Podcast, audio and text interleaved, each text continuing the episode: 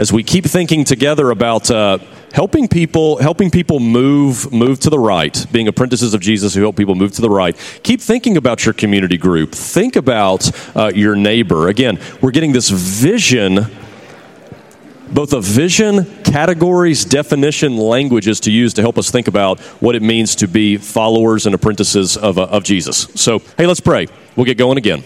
Lord Jesus, we pray that you would again give us uh, teachable spirits, spirits ready to learn and, uh, and eager to, uh, to see this vision of the Christian life and to, and to ask uh, what, what really is most important to me. If you were to put my, my agenda on the table, what would, you, what would you see? So continue to teach us, we pray. In Jesus' name, everyone said let's get going. What, guys? Well, thank you again for. I just was encouraging Matt and to encourage you. Uh, you are asking great question, making great observation. It is really, really encouraging to be with a bunch of people who love the Lord, love His Word, and want to think deeply about it. So, thank you for that. Just uh, there's two questions I have burning in my mind. Listening to the first session, um, Tony. Yes. yeah. Right. Yep. There we go. So you, you're a man who likes to be precise with his words. I do. Yep. You, you know, we talk about apprentice and follower. So if we break for morning tea and everybody brings coffee, drinks coffee, is it still called morning tea? Are you, you mean, drinking you tea or coffee? That's coffee. okay. So is it still morning tea? It's still morning tea. Like if you had a coffee break and somebody had a cup of tea instead of coffee, would that be okay? Like... It'd just be weird. All right. Anyway, it, it, goes back to our British heritage. You know, morning tea, afternoon tea. It's just a cultural thing, but uh, most Australians would drink coffee at this time of the morning. I mean, you need it, don't you? You've got to have coffee at this time of the morning. yeah. So, thank you again, uh, reminding the, the idea that we everything we're doing in terms of moving people towards the right uh, is is part of making disciples. And uh, as we get Tony back up here, my second question for him, uh, I'll ask it and get him to think about it before he comes up there, is uh, the question naturally then is how do we do that? If everything is about helping, uh, but ourselves moving one step to the right and helping others come along with us, how is it that we do that? Now, I come from a similarly deep red state politically. I don't want you to get confused by saying, you know, we want everybody to move to the right, that we want them to watch, you know, more, more Fox News, you know, like MSNBC, CNN, Fox. That's, that's not the point.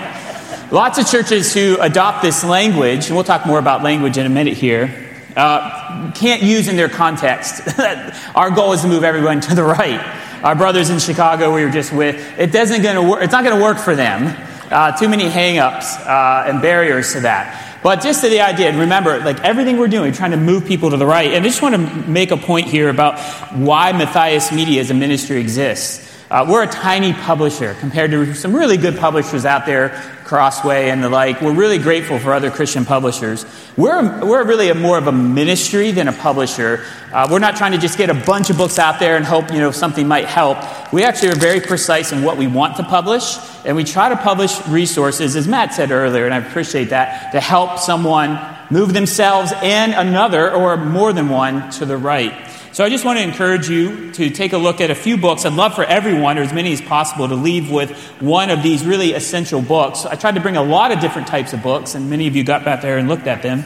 But one of them, Tony wrote a book called The Thing Is that he wrote about 10 years ago that is trying to, in a short, accessible book format, talk about this idea of that our agenda in life is to press forward towards maturity uh, by setting our hearts and minds on God's Word and to bring others with us. And this would be a re- really good short book to read with a Christian friend who might be here kind of stuck and misunderstanding that church is not just to come to consume good teaching and good preaching and good music and good kids ministry, but to come and be equipped to bring others to the right. So it's called The Thing Is. I'd really encourage you to take a look at that. Tony also wrote a book uh, around the same time called How to Walk into Church. And of all the places, Tony said, you know, we're to make disciples of whoever's in front of us, wherever we're at. One of the places to start doing that is when you walk into church. And you're not just here to consume good sermons by Pastor Phil or others, but you're here to be a worker for the gospel. We'll talk more about this probably later this morning and after lunch. But it's a short book to kind of help you rethink your Sunday mornings and help others rethink how to walk in the church. And then finally, I would say just uh, promote the, uh, the Learn the Gospel book that Matt mentioned earlier. What animates us or moves us to the right is as we gaze upon the Lord and King Jesus Christ, and we want to follow him, obey him, and have his heart to seek and save the lost and bring others uh, into his kingdom. And that is really the gospel of Jesus Christ, is getting that clear and correct from Scripture. And, and learn the gospel will be a great thing that you could do one to one with someone, you could do in your small groups. Uh, you could even work through it on your own, but we really encourage you to go through it with other people. And Tony wrote this a couple years ago, and it's been really help. Our whole church went through it uh, to help us get around, get our understanding of the gospel properly oriented from the Bible and not just kind of assumptions. So, those three highlights there, I would encourage you to take a look at. Uh, we also have a back there a, a, brochure that you can look at, and it lists all the books and resources in, in kind of in the moving to the right terms. You can just grab one of these for free and take a look at that. So, Tony, I'm going to get you back up here to help us answer the question that kind of should be percolating in our head, speaking of coffee, uh, is the idea that is how is it that we actually move to the right? Yeah, and I had some great conversations over, over morning tea with a number of you uh, raising some of the questions that we're going to deal with right now. So I'm, I'm glad you're with me and you're getting to hang on, what does this look like for me? How do, how do I do this? How do I do it given the person I am, given the circumstances I have? Uh, we're going to look at one more Bible passage um, in the book of Ephesians just to tease out very quickly how it is that apprentices are moved to the right, how they become more like Jesus. Now, I think you've probably already got a decent idea because we've already, we've already looked at Matthew 28. We already know that it's going to have something to do with the news about Jesus being the king of everything, that there's going to be some teaching involved somehow about that. There's going to be a call to change and repent. There's going to be, we've already had a few hints about how disciples or apprentices are made.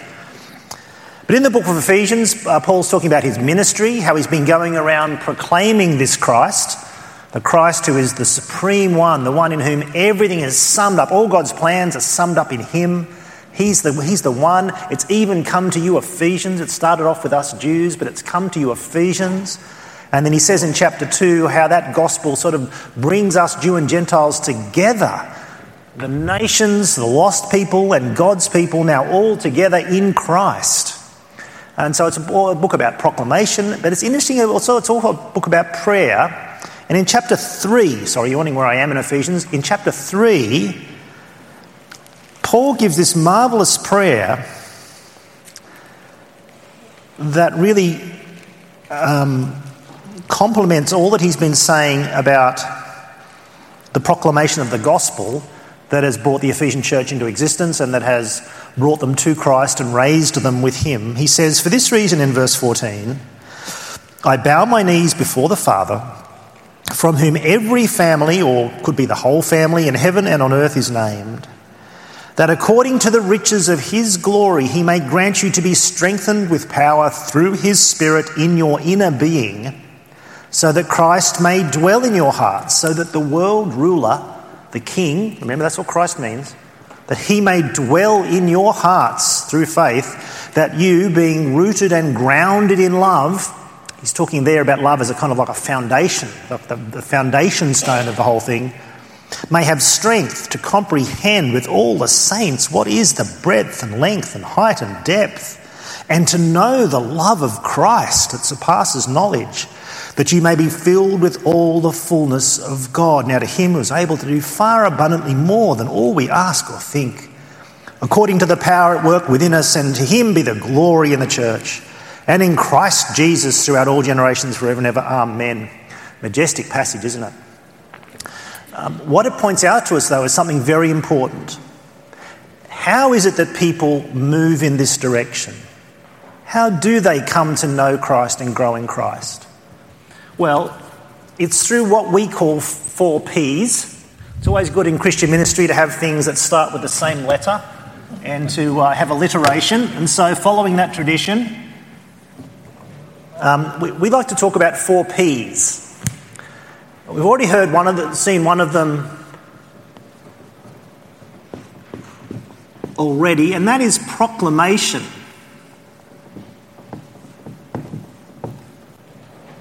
People, be, People come to be apprentices of Jesus when they hear that Jesus is the king that they should be apprenticed to. There's a word, there's a proclamation, there's a great momentous piece of news. That's what a gospel is. A gospel that this Jesus is the king of all people everywhere, before whom you must submit and turn, and who will forgive your sins and save you from death and judgment. This message, this gospel, this proclamation is what causes someone to say, Hey, I've got to stop living this side I need to change completely and, and, submit myself and put my faith in the Lord Jesus Christ. So there is a proclamation, there is a word that points to Jesus, explains Jesus, that repeats the commands of Jesus. Um, a young guy called Kerrick, it was Kerrick, wasn't it? Came up and saw me uh, during the break. He did a study of the Gospels a few years ago and itemised all 335 commands of Jesus. How about that, eh? So that in terms of learning to keep all the commands of Jesus, there's plenty of them to learn. There's plenty, there's plenty to learn that's commanded and taught through the proclamation of Jesus that his apprentices proclaim. So, proclamation, speaking of the word, pretty straightforward, right? It's got to involve that. But as we've just seen in Ephesians 3, what does Paul do? He prays that the Spirit would work through that proclamation. He's been teaching the Ephesians, they've been teaching his, each other.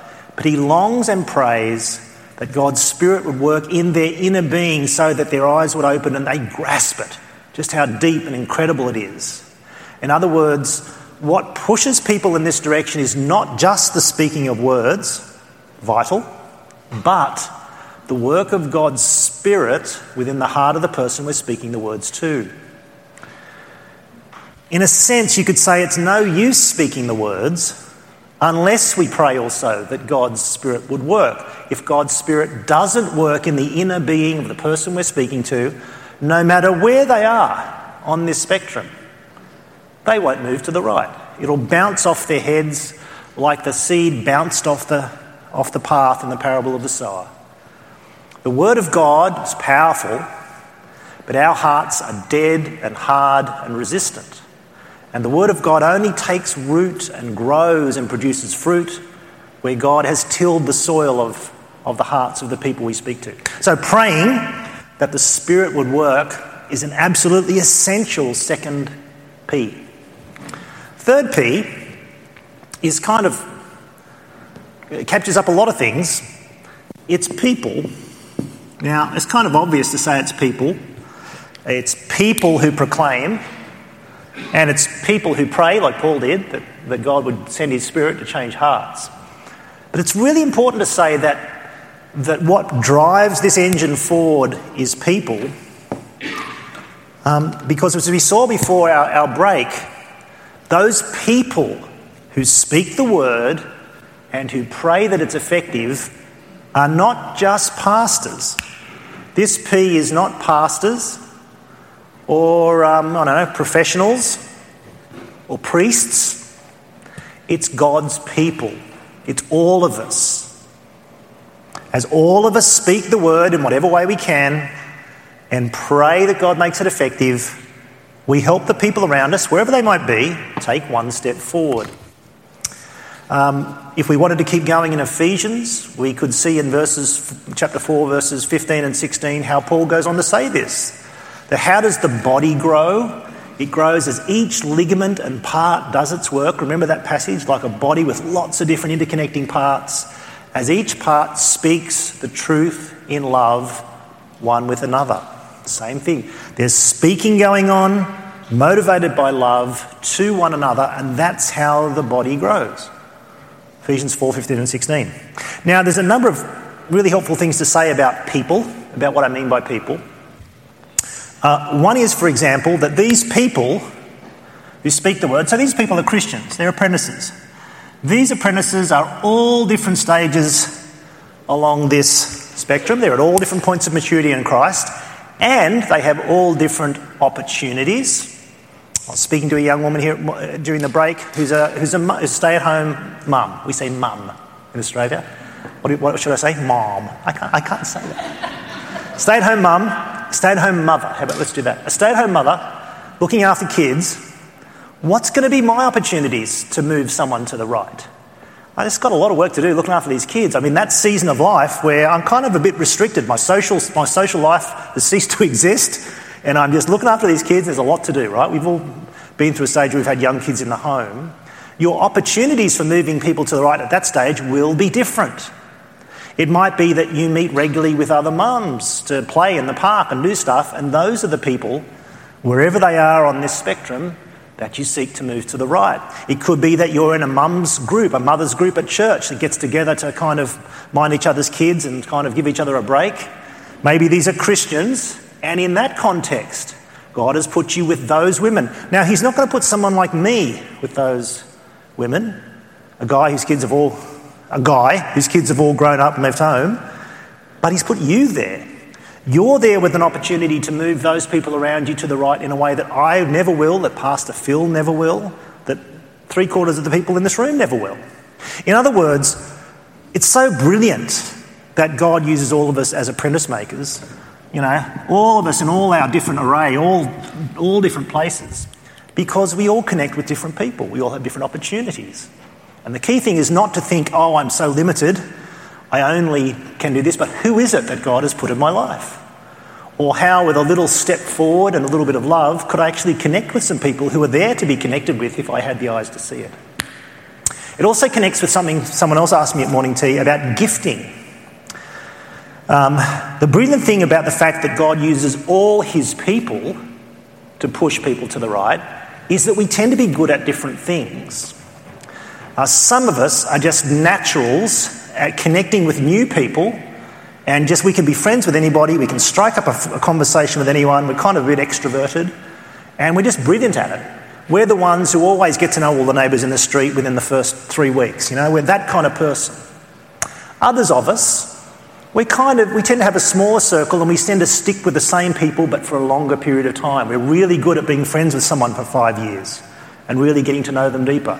We're all different in the things we're good at, and that will mean that often there are different sorts of people on this spectrum that we are really gifted to move to the right. Some people are really great at getting next to a new Christian and looking after them. Some people are great. I talked to a lady who's really great at having conversations with people on aeroplanes and telling them the gospel um, within a one hour flight. Now, I'm not very good at that. I, I, just tend to put my headphones in and try and pretend that, uh, that I don't want to talk. You know? So we're all different, right? But some of us are that person who strikes up a conversation, and what do you know? You're talking about Jesus within 15 minutes. I think those people are brilliant. Um, and those people should do it. So we're, we're all good at different sorts of things, but here's the thing because we love people, because love, right? We don't limit ourselves to what we're good at. We take the opportunities that God puts us in front of us. So if an introvert like me, and Believe me, I'm a bit of an introvert. If I'm sitting next to someone on a plane and a miracle happens and we start to talk to each other, and it becomes apparent that there's an opportunity to actually tell this person something of who the Lord Jesus is, and I think to myself, oh, sorry, it's not my gift. Um, that's hopeless. That's not love. It's a little bit like um, a football. I'll use, I was going to say soccer, but that's not going to work. It's like football. Every now and then, one of those gigantic sort of players who look like a fridge with eyes. What are they called? Um, the, like the, the centre, you know, they're kind of a defensive end or something. I don't know what these people are. Anyway, some gigantic person whose job is just to sort of destroy other people. Every now and then the ball falls into his hands and he's only 10 yards out from the line. What's he going to do? Is it his job to, to score touchdowns? No, it's the wide receivers and all the other people, right? They're the ones who score the touchdowns. But if the ball falls into his hands and the line is there, what's he going to do? Run, waddle towards, towards the try line and get over there, right? It's like that with the Christian life. We all got different gifts, but because we love people, we just take what God puts in front of us and we do what we can. And the amazing thing is that because it's the word that's powerful and the spirit that makes it effective, God uses it to bless other people. Okay, so the, the third P is people. It's all of us, each in our own way, in our own contexts, in our own situations, that speak the word that push others, pushes other people forward in Christ. Uh, and the final thing is just to say the fourth P is patience. Um, this all takes time. Friends of mine in Australia who, uh, are really involved in evangelistic work with non Christian people, trying to work out when a church gets to know somebody or comes into contact with a completely non Christian person. Say a, a, member of the church meets someone and invites them to church. That's the first, or just gets to know them over the back fence, and that's the first contact with that person. My friends tell me that on average, just on average, I mean, it's not a formula, but on average, it's about 50 contact points, 50 conversations, 50 episodes of pushing to the right before that person becomes a Christian, on average in Australia. That's a lot of points, isn't it? That's a lot of contact points. That's a lot of patience and prayer for people to think their way through all the issues and understand and for it to click and as the Spirit works in their hearts. Now, sometimes it's three contacts and sometimes it's 475. You know, some, some people it takes a long time. But patience is needed because, well, because our hearts are hard and because the work of growing like Jesus or becoming like Jesus uh, takes time. So it's four P's that move us to the right. That's the engine that moves to the right. And one really interesting thing to do, we won't have much time to do it today, it's really worth looking at everything you do in church and asking this question How, through some combination of the four P's, is this thing we're doing together moving people to the right?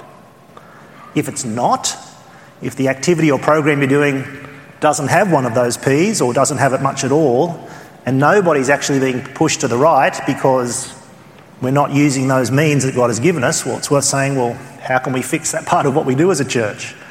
But that's a, another whole big question for you to ponder. But every single thing we do as a church community really should be some form of pushing people to the right through word, prayer, and personal contact over time.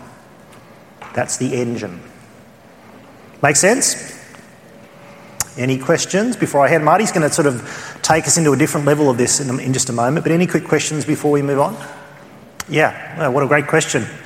Uh, I'm not sure how, there's obviously a lot of personal detail and nitty gritty in this because moving people to the right, seeing them move to the right is not a straightforward process. Like it's all linear on this diagram. It kind of looks majestic, right? You just keep pushing and everyone just keeps marching wonderfully one step further closer to Jesus. It's, it's often a bit kind of three steps backwards, two steps forward, one step backward, three steps forward kind. That's, that's the Christian life sometimes.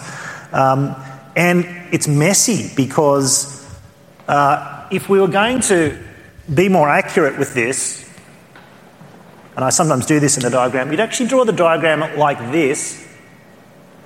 In other words, even as we become apprentices of Jesus, we continue to live in the world, in a sinful world, and sin continues to have its own place in our own lives.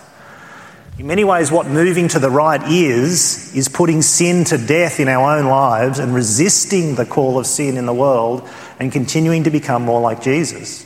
And so it's messy, sister, as, as you find it. You find yourself in all sorts of difficult circumstances. This fellow you're talking about, who is he? Is he actually a converted Christian who just has huge amounts of personal baggage and real problems that he needs to work through that are, could be psychological problems by the sound of it? Or is he, in fact, not a Christian who, who just can say a few Christian words and kind of go through the motions um, of, of declaring to be, but is in fact completely unrepentant? Now, at one level, um, God knows that only God knows the heart. But the wonderful thing about this is our role is not to judge his heart or to figure out where he is. Our role is to present the word to the sky, and it would be the same word. I don't know if, it, if you just haven't submitted your life to Jesus and you really need to, or whether you have submitted your life to Jesus but you've got some big issues to deal with. Either way, your response is the same, and my word to you is the same. There's no future in sinfulness. The only future is with the Lord Jesus Christ and putting your trust in Him and changing your life and becoming like Him step by step. How can I help you do that? And, brother, it seems you've got real problems, especially in controlling your temper and how you relate to other people. You need some help with that, and I'd love to help you and pray for you if I can. Now, whether that's you and your husband's role, might be. It's someone's role in that person's life. Um, and if God has put you there prayerfully with trepidation, maybe It's, maybe it's possibly your responsibility or your opportunity to do that, but someone should. His pastor should, someone should confront, confront ungodly behaviour. Because that's what moving the right is. The word, the, word, the, the word that pushes to the right, remember, is teaching and admonishing. It's not only explaining to you and encouraging you to move forward, it's also saying, brother, sister, that's not behaviour that's becoming of an apprentice of Jesus Christ. That's not how Jesus lives. We, we need to pray that this can change because that kind of way of living, that kind of behaviour, that's what repentance is. I'm no longer going to live that way, I'm going to live a new way. But thank you for the question.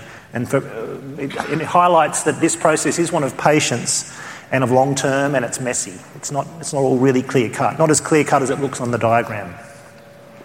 I think at this point I might hand over to Marty so he can give a little break from my Australian accent. Um, uh, Marty's going to, um, going to talk about how this process of moving people to the right through the four P's, there's a way we can we can think about it, kind of can feel a bit confusing, so it's so long and so kind of individual. He's going to give us some language and some ideas to think about it more clearly. I'll rub this off, Marty, while you make a start. Yeah, thank you, Tony. Sorry. Ah, great. Yeah, just a story to get started about the four P's. Uh, I had a friend at our church named Peter.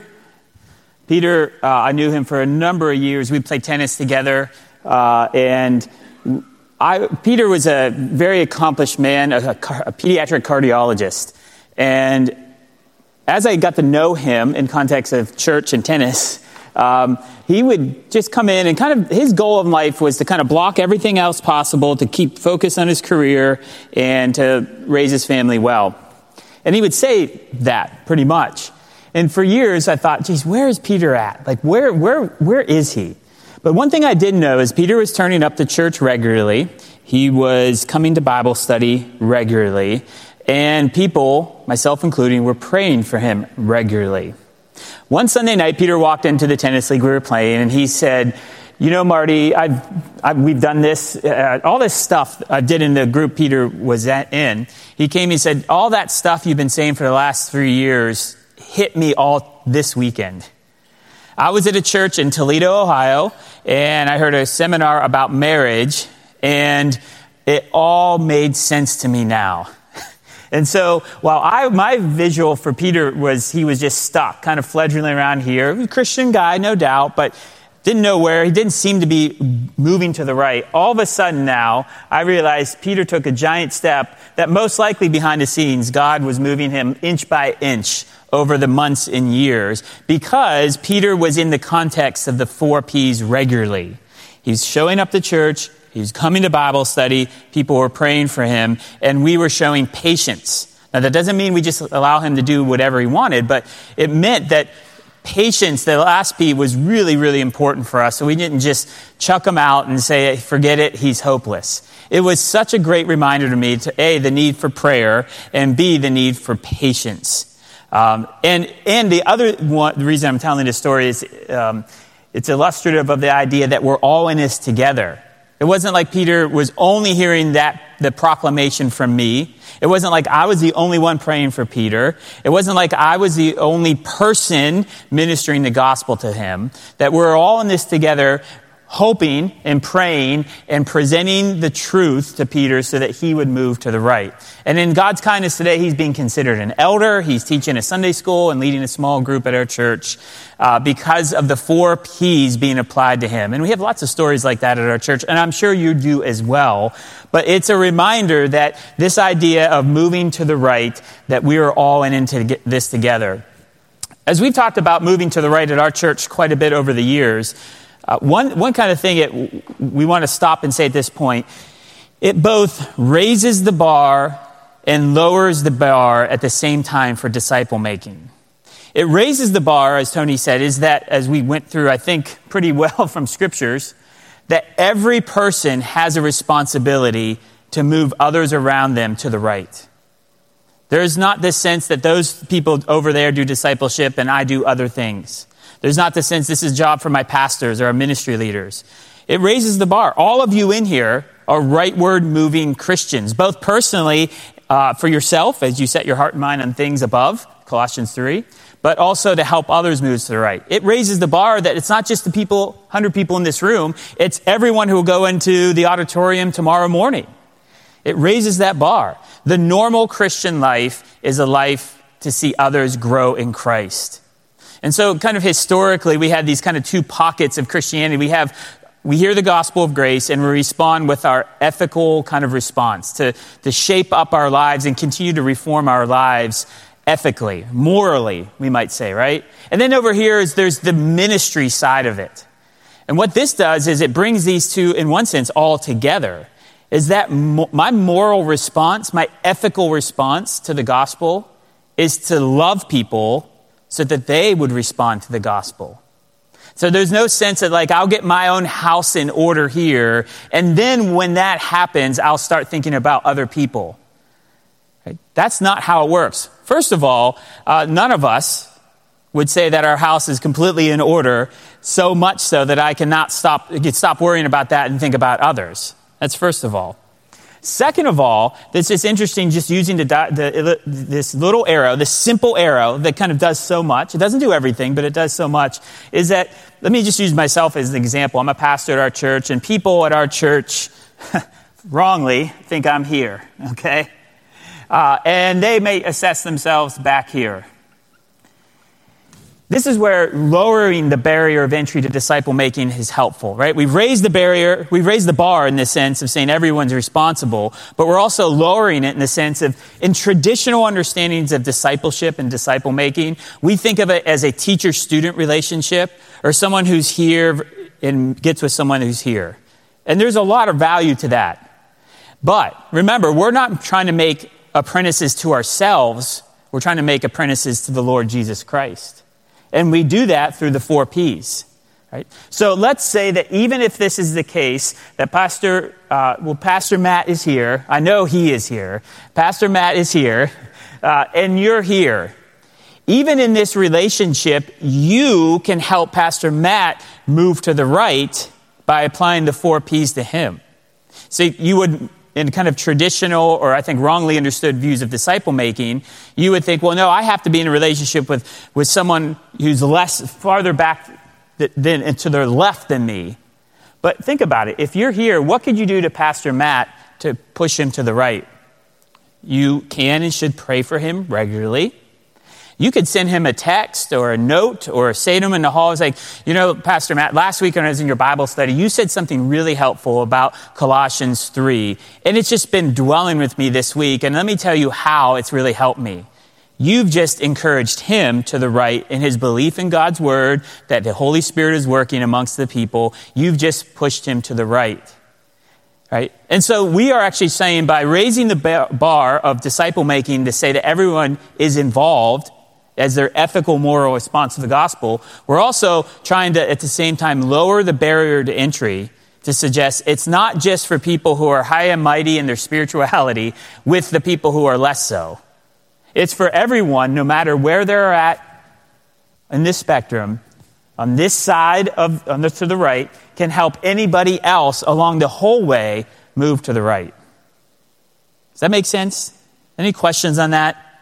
That it's not about it's we do have wonderful models in scripture. Tony mentioned them paul and epaphras and apollos. We have titus chapter 2 right? Older men and younger men older women younger women. There's good models there but let's not restrict ourselves to thinking that's the only way and only place and only approach it happens as tony has mentioned many times many times in many places in a variety of ways.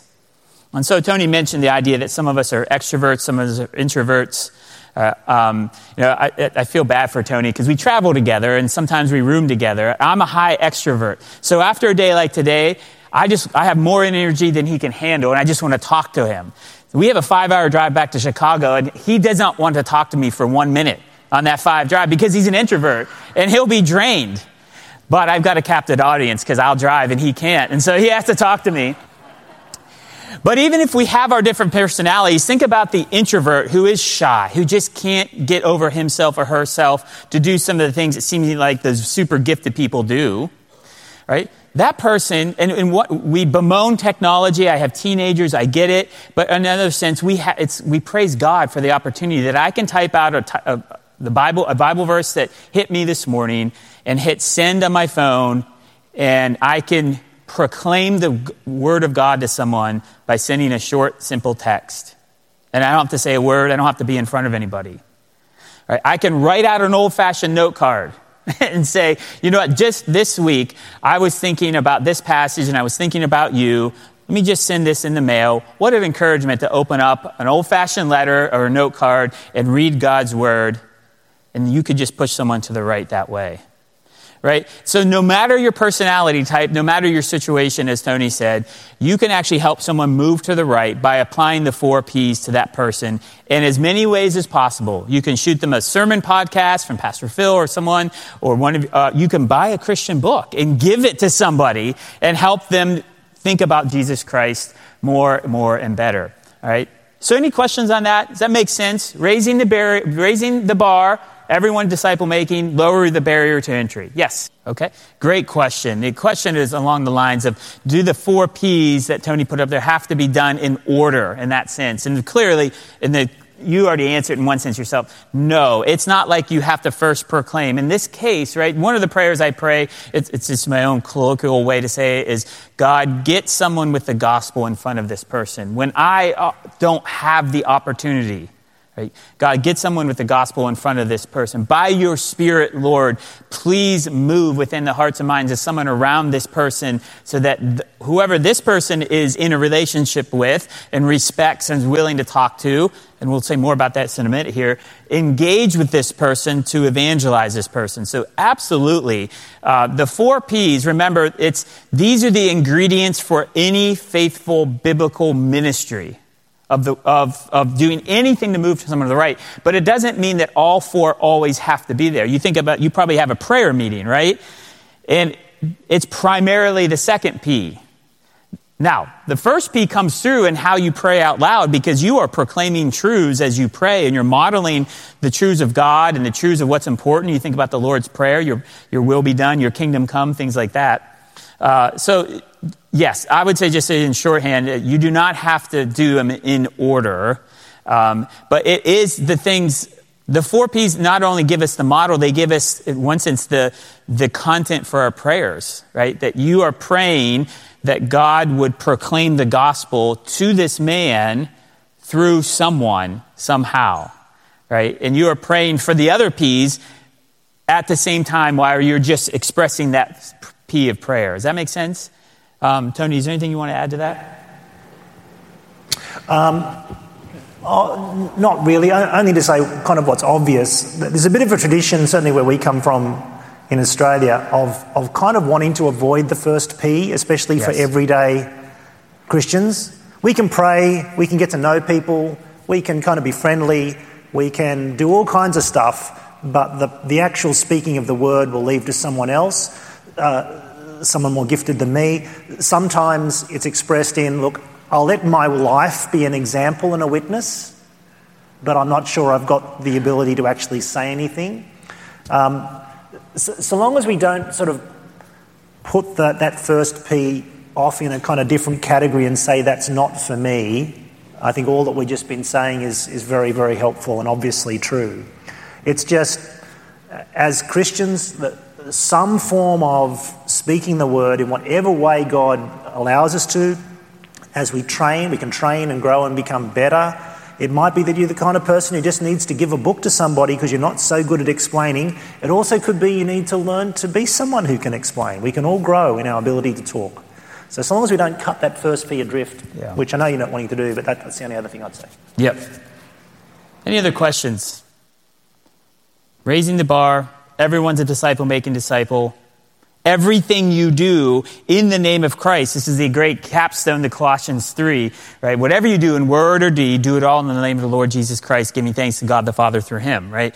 That you are coming, Him we proclaim. We're coming in the name of the Lord to live our lives in front of people and to speak from the overflow of our heart such that we are presenting Christ so that they move forward towards maturity. Raising the bar, lowering the barrier of entry Disciple making doesn't have to be a program, a specific type. Now, programs and things are helpful.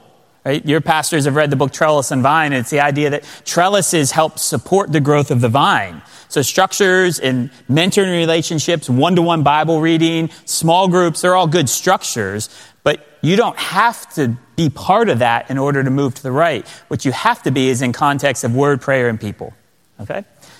Now, we we also know that re- in one sense it's really this grand vision we want to give you that you want to move everyone towards maturity in christ. And it, it seems kind of daunting at points. You know there's the start of hey we want you to make disciples. That's a big daunting task. So we're trying to make it once sense simpler to understand is that it's just finding out wherever someone is and helping that person move one step towards maturity in christ um, another layer to this uh, to help us understanding, in, in one sense, think clearly in our minds, both personally and around your church, is we put another layer to this called the four E's. We have the four P's Tony just mentioned. The four E's is kind of like the, the big sections of moving people to the right.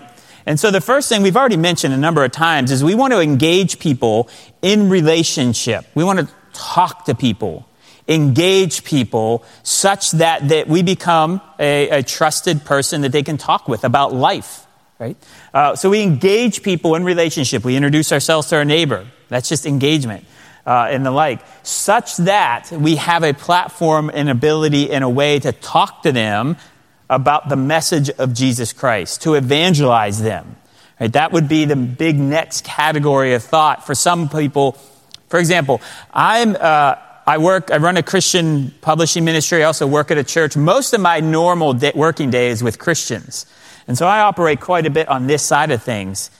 But I also spend the evenings most often at the softball field or baseball field with my kids.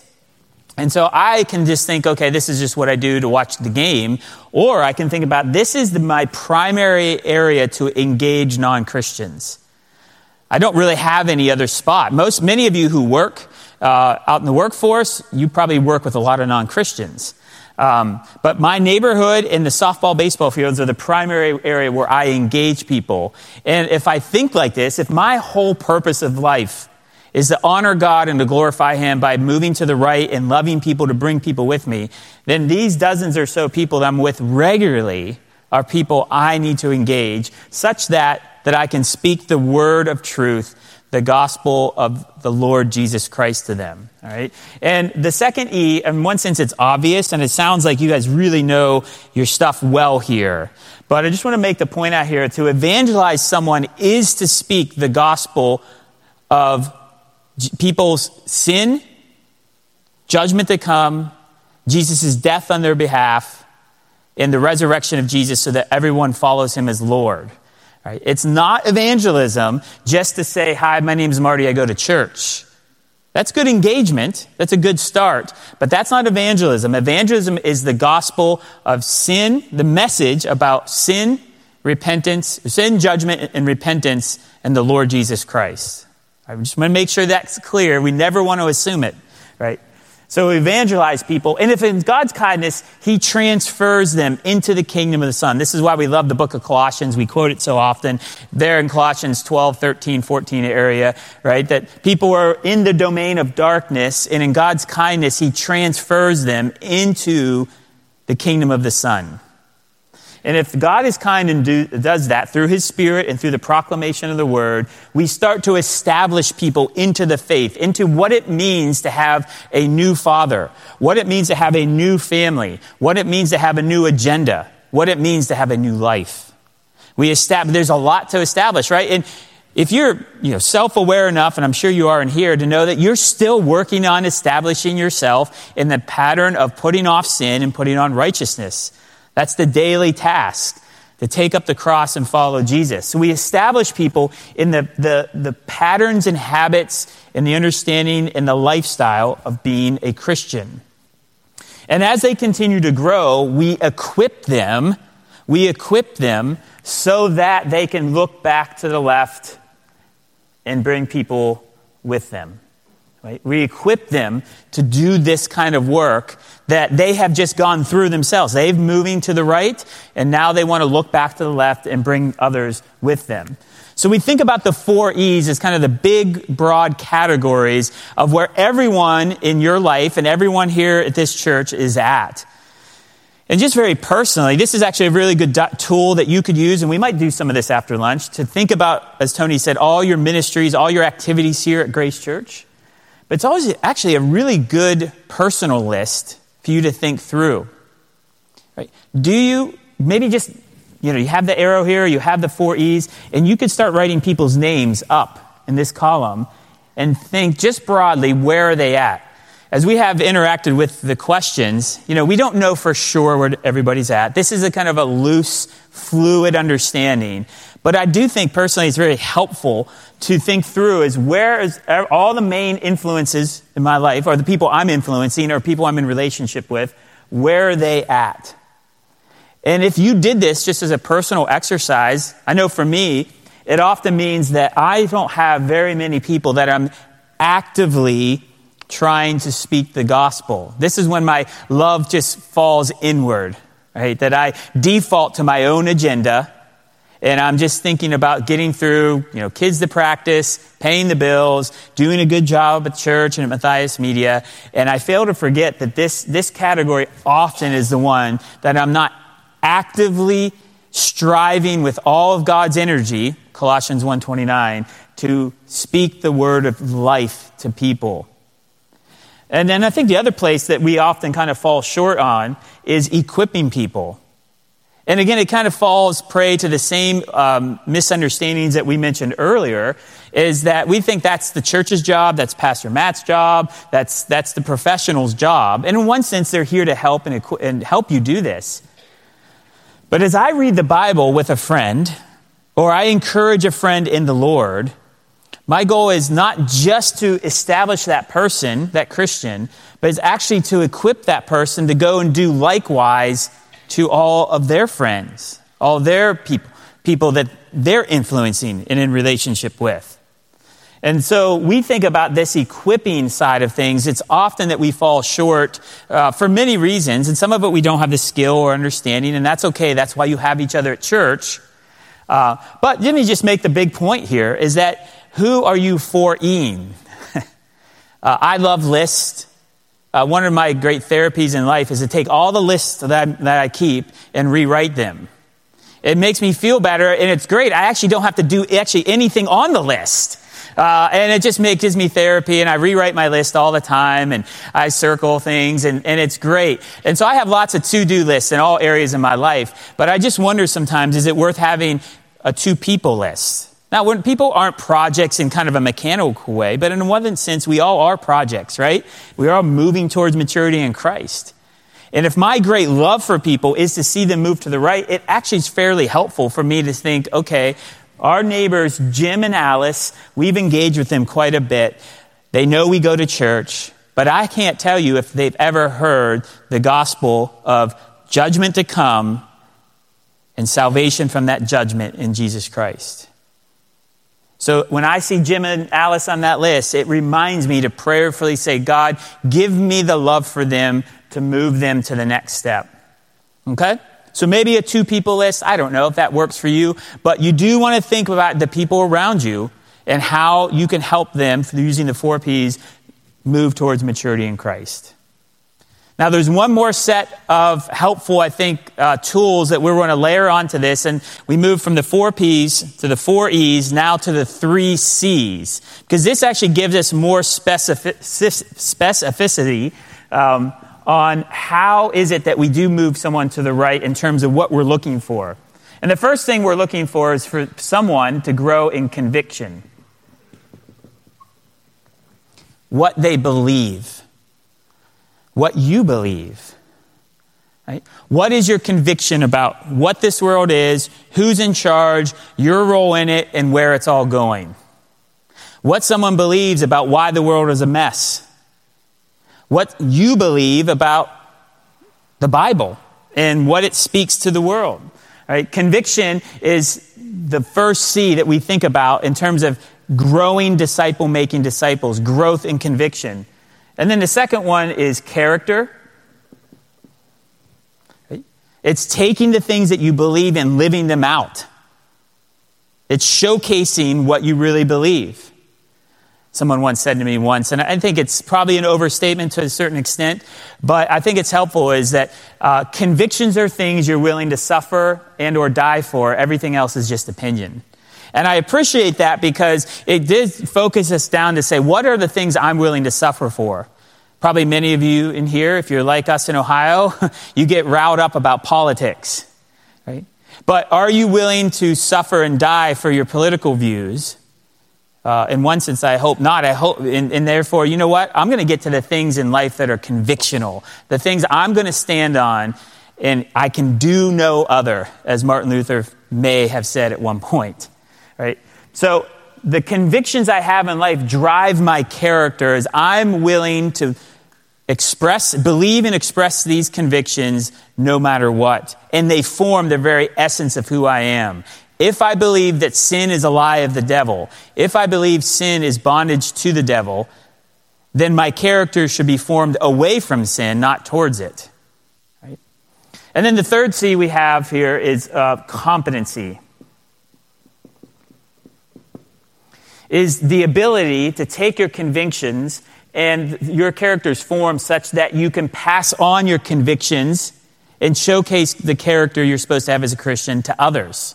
It's the abilities, the skills to teach and train and raise up other disciple makers.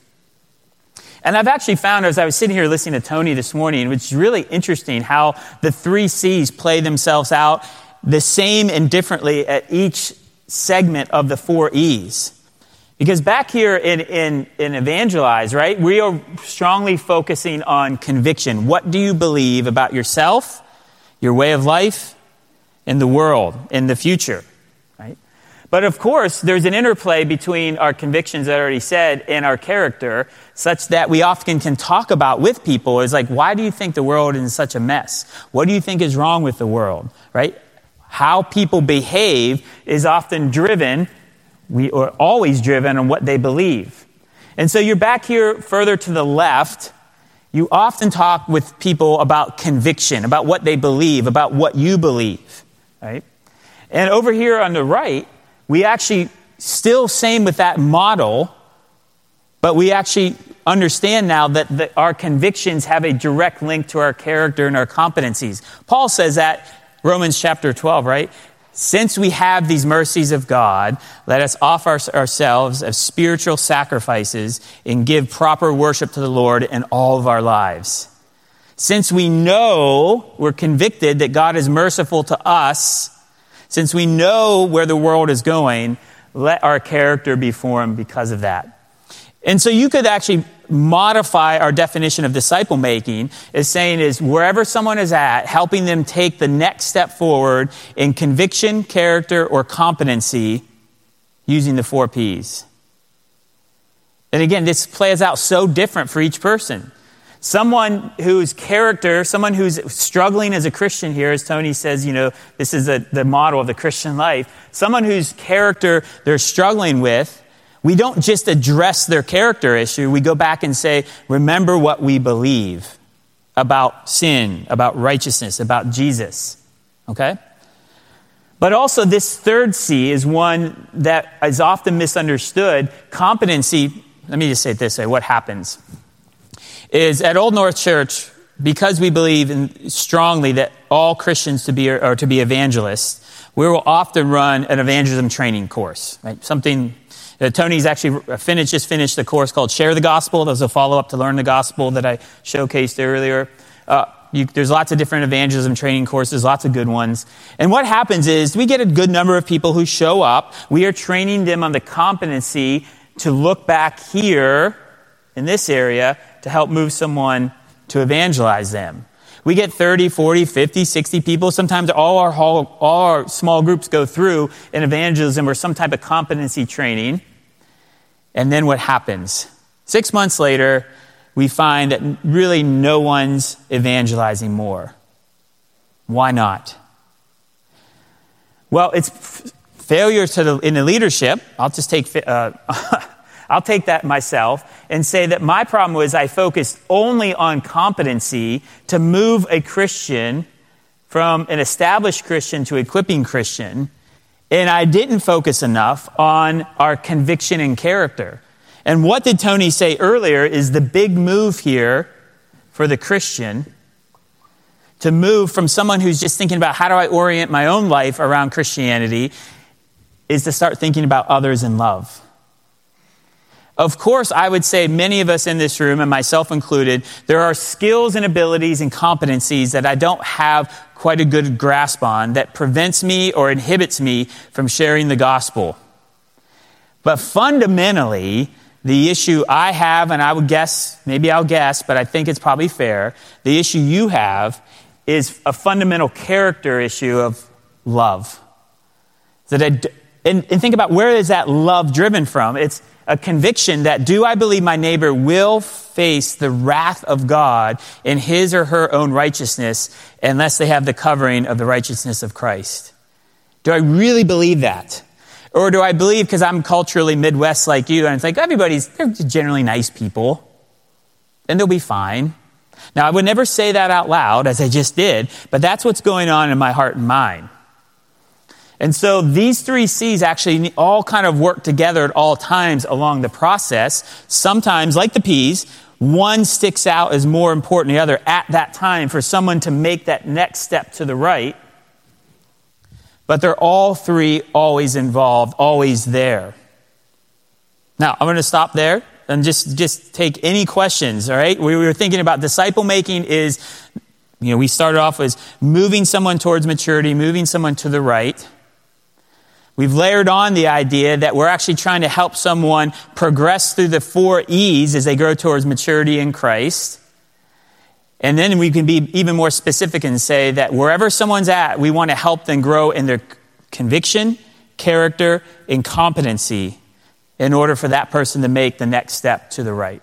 Yes. Yeah, thank you. So the question, it, it, you, you're facing something we all face in different ways um, is, is that how is it that someone who I'm engaged with in terms of, in, in, you know, I can have a conversation with, how is it that I can move that person, especially this is the big block often.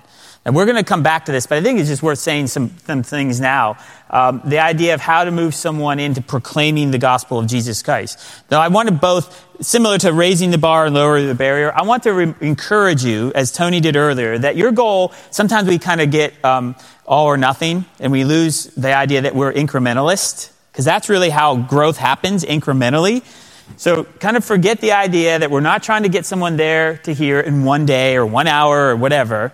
And so just by moving someone to the right in the engagement quadrant is really helpful. So one of those ways is simply like Tony mentioned earlier, by me introducing myself to my neighbor. I still have neighbors that have lived in the same neighborhood for 12 years that I haven't met. And so I think, okay, next Halloween or before is the time when we're all outside. It's interesting, we lost power two weekends ago and we were all outside. I was thinking, wow, this is really a kindness of God that we're all outside and talking. Just by me having someone who's far away but lives next to me, introducing myself, I've just moved that person one step to the right. You think in your terms, maybe a step to the right is actually not necessarily getting in a gospel conversation, not that we intentionally avoid it, but could we get into a serious non gospel or non political conversation where we end up fighting and talk serious about, okay, yeah, I mean, I, I hear when you say you, you hate these, these riots or some police brutality. Uh, and what, what do you think? What would you do? Or what do you think is the cause of all this? We, we kind of think we know the answers, but it's worth getting, trying to get into a non gospel, non fighting, serious conversation. And I think just, I'll just speak on our own context. That one of the big issues, as I mentioned earlier, is that no one can get into a serious conversation with someone else without getting a fight about politics. So, whatever that means for you here, you've got to figure that out. And it doesn't mean we lose our convictions that form some, some of our political views that come from the Lord God Himself through His Word. But it does mean we have to be wise, as Colossians 4 says, is know how to make the most of our time with outsiders and to say, because these issues are peripheral, I'm willing, I'm not going to get in a fight about that. I'm not going to push back that so that I can advance this relationship to have serious, non gospel, non fighting conversations in order that You can establish that relationship such that, you know what, we've been talking for you know, a number of weeks now about all the problems in the world. I, I was just curious, would you let me tell you um, kind of how I see things? And I'm just curious what you think back to that. Um, again, these are, there are no silver bullets, but it, the encouragement is to remind you that incrementally moving some of the right is still moving some of the right. Now, I will say also, but here's the punch on that is Tony mentioned earlier, this is where we often stop. Okay? This is where we often stop because we're not sure exactly what to say. We're afraid we don't have the right answers. Uh, we're afraid we might offend them if you're a people pleaser. Um, you might get into trouble at your job. You actually might lose your job. Uh, I have a friend who was a manager at Starbucks, and um, he was a minority. He was a Latino guy, um, had, and they fired him because effectively he was a Christian. Um, and so you may lose your job at this point. There's all sorts of barriers here, um, and this is the role of prayer, and it's the role of having each other. Um, one of the things we're moving into in our season at our small groups is trying, we have, we don't have great names for things at our church. We're calling evangelism opportunity cards. where we say we're writing down our two or three names of people in our small group, and then we have a list of, I think, eight things, possibilities of what we could do with someone from asking them to come to church, inviting them to read the Bible one to one, and a number of other things. And each week, we're going to go through and say, you know, how is it going with Matt in trying to get him to read the Bible with you. And so this is the role of having all of God's people to surround you to encourage you. I know I can't give you any, again, silver bullet answer, but these are some of the ways to think about it. Tony, as you're sitting here listening, any thoughts from your end? Uh, all you've said is really helpful, Marty. Uh, I think as we, as we, as we try to train Christians, um, so up at this end, how can, I, how can we train and equip each other to have these conversations in the workplace over the back fence. One of the things we often, we often focus on is just um, is to persuade Christians not to censor their speech. So um, you say sometimes it's like a hard start to kind of go from we're just talking about the weather to have you ever considered the claims of the Lord Jesus Christ? It's a bit of a kind of change of gears, right? And it's clunky and it's kind of that's a hard relational. Your son just had a great hit. Have you thought about hell recently? That's right. right. exactly. But it's interesting how we censor our speech. So if you're with a Christian friend and they'll say, How was your weekend? Um, or as we say in Australia, did you have a good weekend? Um, we kind of talk about all sorts of stuff. Oh, I had, a, yeah, I did this, I did that, and we went out to dinner on Sunday, and church was wonderful um, Pastor Phil was on fire and he was telling me, telling us this, and there was this verse, it was great. And then we had a great lunch with some people, and, and prayer group was fantastic. And then I went to work on Sunday. We had that exact same conversation at, in the grocery store, and we told them about our Saturday and how great that was, and we just kind of slide over. We, we just don't, we censor ourselves as if that's not who we are or part of our life. So, huge, huge thing we try to equip people to do is just to talk normally about who you are yeah. and honestly and don't censor yourself. Don't compartmentalize your Christian life into this stuff that you talk about with your Christians and your secular life that you talk about with your non Christian secular workmates. Just be yourself. Um, talk, say, say how much you enjoyed the sermon on Sunday, and it was fascinating because it brought up the whole subject of forgiveness. And I just think forgiveness is a huge issue for me, and I just found it a really great message. And we thought we talked about it, and it was really good. Just see what happens. Just be honest about who you are and what you've heard and what you're thinking, what you're reading. I'm reading a great book at the moment. It's incredible. It's about how Christ fulfills the Old Testament into the New. I don't know if you've ever thought about that because it's incredible. It's blowing my mind. Just be honest. It might lead nowhere, it might lead somewhere. You keep praying that it leads somewhere. And as Marty says, you keep always loving and showing an interest in the other person. If, if something's going on and they're raging about the latest thing that they're outraged about, ask them about it. Why do you think that? What do you think the underlying issue is? Be interested in them and their, and their issues. So, and you find that if you do all those things, talk honestly about who you are and what you believe in a natural way, just don't be embarrassed. This, this is who I am. And pray, you just find that God gives you all kinds of opportunities for a next step. Um, yeah, and so two things to say that. One, as Tony was saying, um, I find myself as he said this many times over the years, and I've heard it and I've said it, I realize I'm self censoring more, more than I ever think. Yeah. Uh, so we have a neighbor named Jeff. And, my wife's named Abigail. Abby. We have a neighbor named Jeff and Abby. Neighbors named Jeff and Abby. We're right across shared driveways in that sense. We're always they're out doing uh, bonfires on the weekends. We try to go over and say hello. Um, we realized over the year, as we took assessment of where we're at with them, is that we realized we're more comfortable talking about church. And so, in one sense, that's good because we're talking about getting to spiritual things. But in another sense, we know that's still safe ground. They grew up kind of in church. They don't have any overt vitriol against church that we know of. But this is the pain point that we realize that we are still need to be more overt and open to talk about. And as Tony says, coming out in, in, in normal everyday conversations does lose the, the, the sting of at least the abruptness. The gospel will have a sting because it's saying someone, you're wrong. The very essence of who you are is wrong. You're going in the wrong direction and you will face judgment both now and the future. That's very, that's, that does have a sting and it's very offensive. But uh, we realize that we, we keep running up at this because we are afraid for that sting. Rico Tice is a guy who wrote a book called Honest Evangelism. He's in England, uh, a really good evangelist. I encourage you to read it. It's very short, but he talks about this is the pain point. And once you own, know and own the pain point, and the more you push past it, the easier it will become to get past it. And those of you who are more evangelistically minded or experienced, you know the more you get past the pain point, the less the pain becomes. So I want to, again, similar to both there's good news and bad news. It will become easier, kinda, the more you push yourself past the pain point. Right? And I just wanted to say, as, as both an encouragement uh, and a reinforcement, that you are no different. If this is struggle for you, you're no different than lots of other people. Okay, that's the word of encouragement. The, the word of, of maybe exhortation is to say, if you love people, you will speak the truth of the gospel to them. Because that is what's best for them and it's best for the Lord.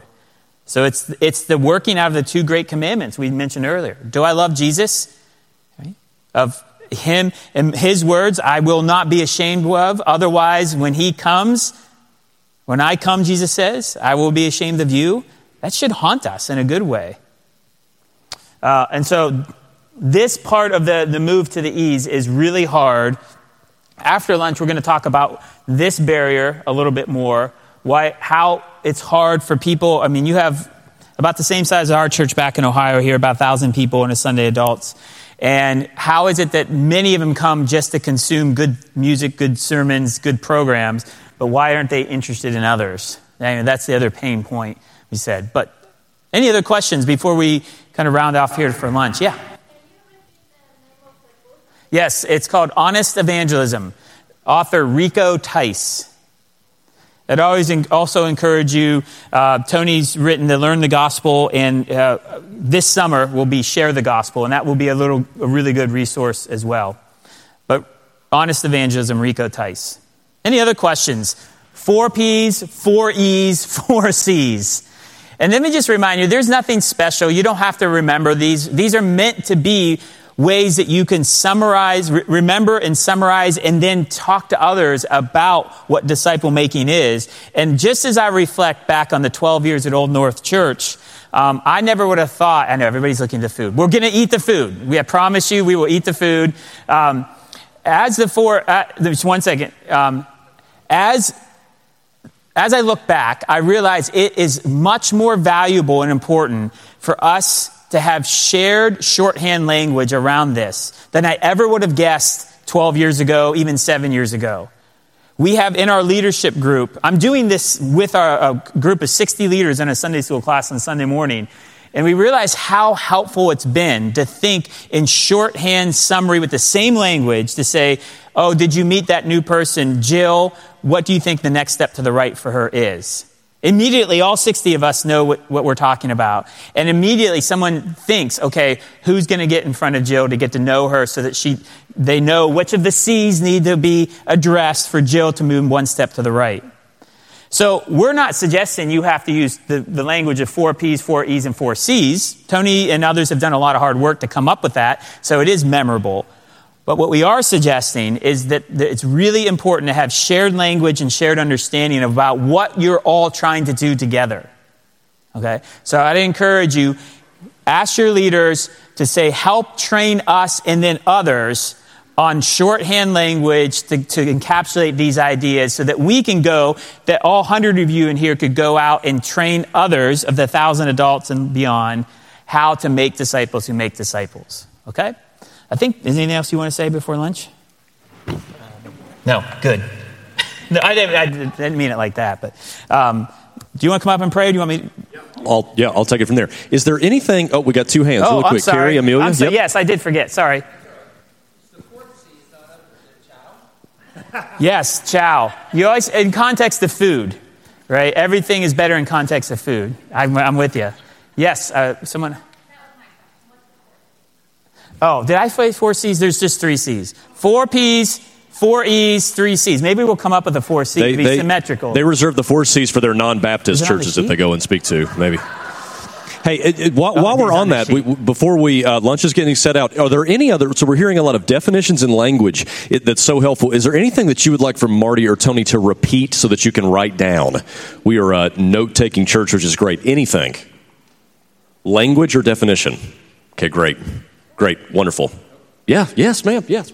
Relationship yeah. with, with, with, the C's. Sure. Yeah, so yeah, I would say that if your character is one of love, then you will want to skill and ability to spread that love with the verbal proclamation. Yes, we share the love of Christ in terms of how we live and sacrifice for others. You know, do not consider ourselves more highly than we ought or humble ourselves, Philippians 2 type way.